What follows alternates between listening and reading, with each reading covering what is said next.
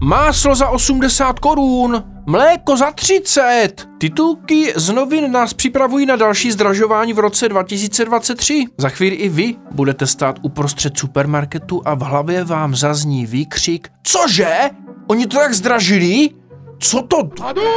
Pokud si tohle řeknete, zažijete efekt cenového šoku. V současné době je velmi aktuální téma zvyšování cen a já vám v dnešním díle vysvětlím, co to je cenový šok a jaké dopady na nákupní chování má. Sleduj dál. Zeptej se Filipa.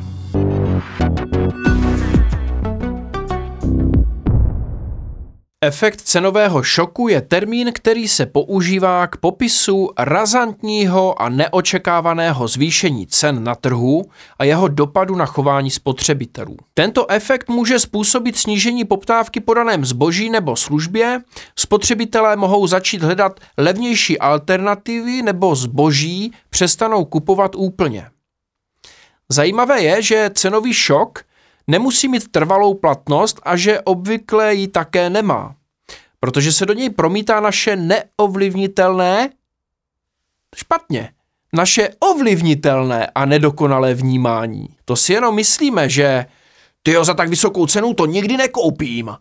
Ale pravda je někde jinde. Uběhne nějaký čas a za chvilku to koupíš. Naše rezolutní zamítnutí nákupu při zjištění vyšší ceny než jsme byli zvyklí, se počase rozplyne a my si tu předraženou blbost stejně do košíku hodíme. Jak to? Sleduj dál.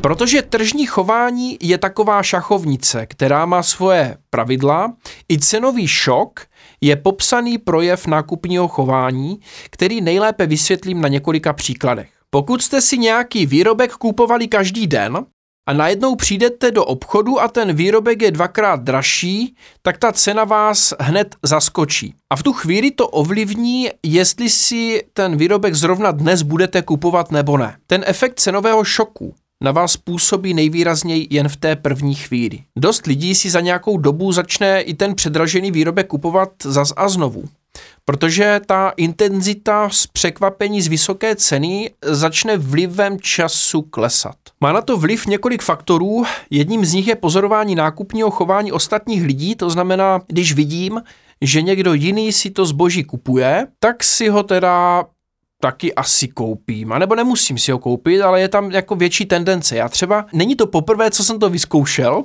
vyzkoušel jsem to už několikrát. Je to taková zvláštnost. Když jsem v supermarketu a za mnou jde nějaký člověk, já začnu u nějakého regálu dělat takovou zvláštní věc. Začnu si do košíku dávat strašně moc těch věcí, eh, nějakého konkrétního produktu.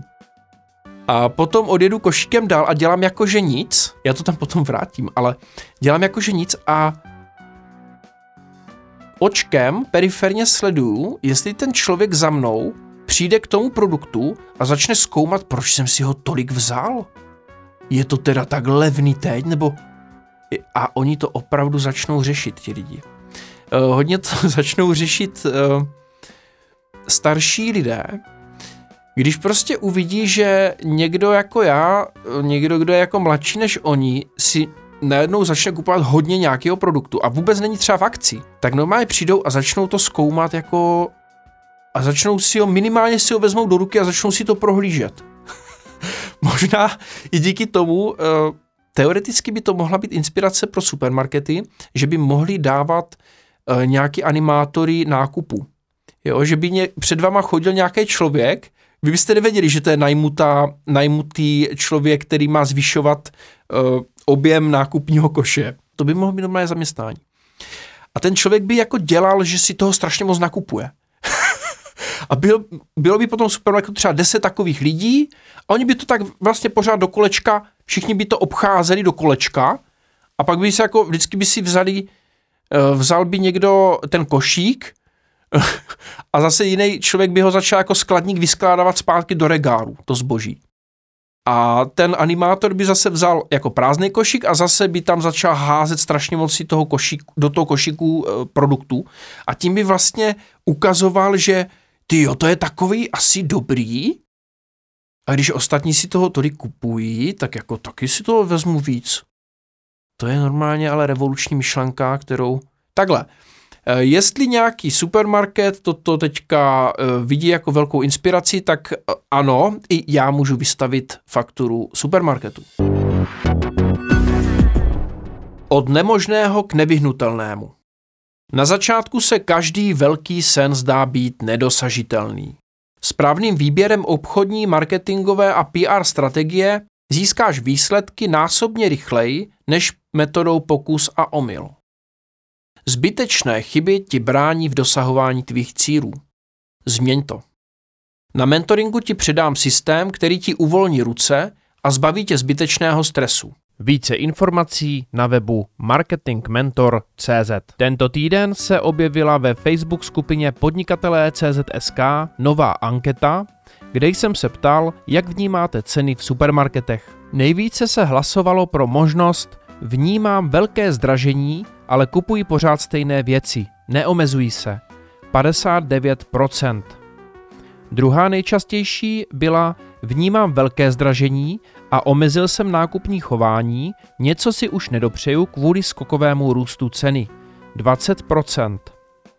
A třetí nejčastější odpovědí bylo zboží mi přijde trochu dražší, ale nic velkého to se mnou nedělá. 14%. Roman Konečný napsal V akci se dá vybrat pořád za rozumné ceny. Iva si z nabízených možností nevybrala a napsala komentář.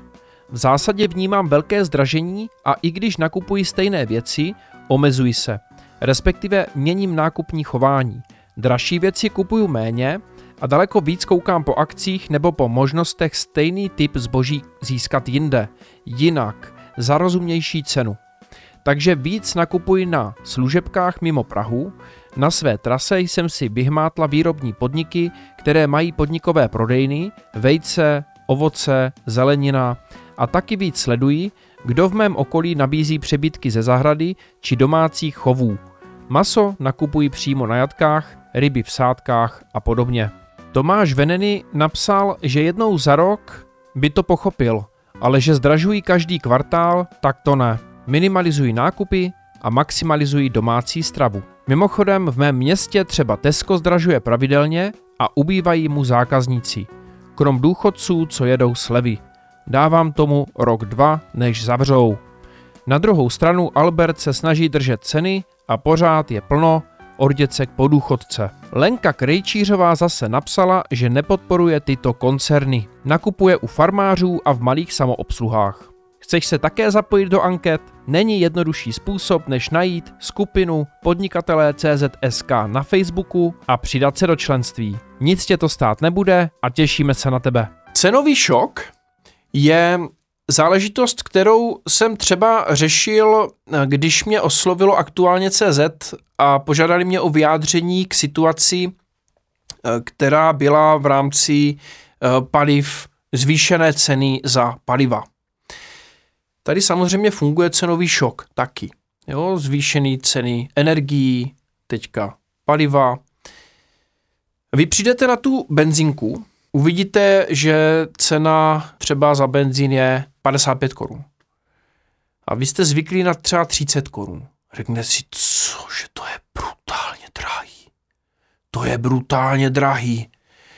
No jo, jenomže spousta lidí potřebuje jezdit. Někdo si nemůže vybrat, že nebude prostě jezdit. Spousta z nás podnikáme a potřebujeme vozidlem někam dojet.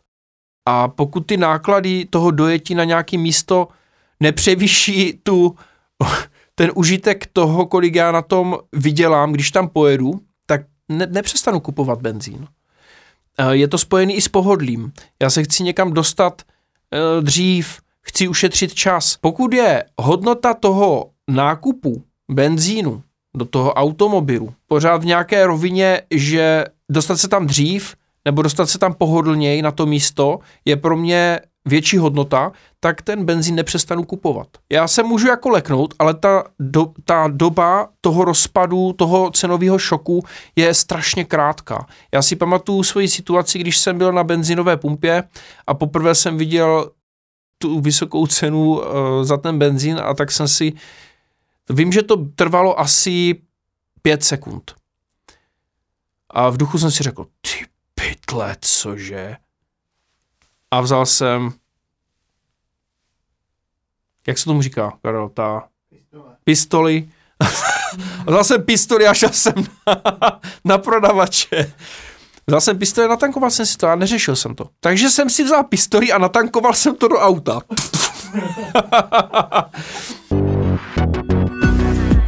Potom je ještě druhá varianta, která ovlivňuje uh, cenový šok. Když ten produkt stojí míň peněz, například šunka zvonařka, která v akci stojí 19,90 a když není v akci, tak stojí 34 korun, tak když jsem zvyklý si ji kupovat za 19,90 a potom přijdu k regálu, vidím, že, že je za 34, tak si řeknu, ty pytle, to je drahý, dneska si ji nekoupím.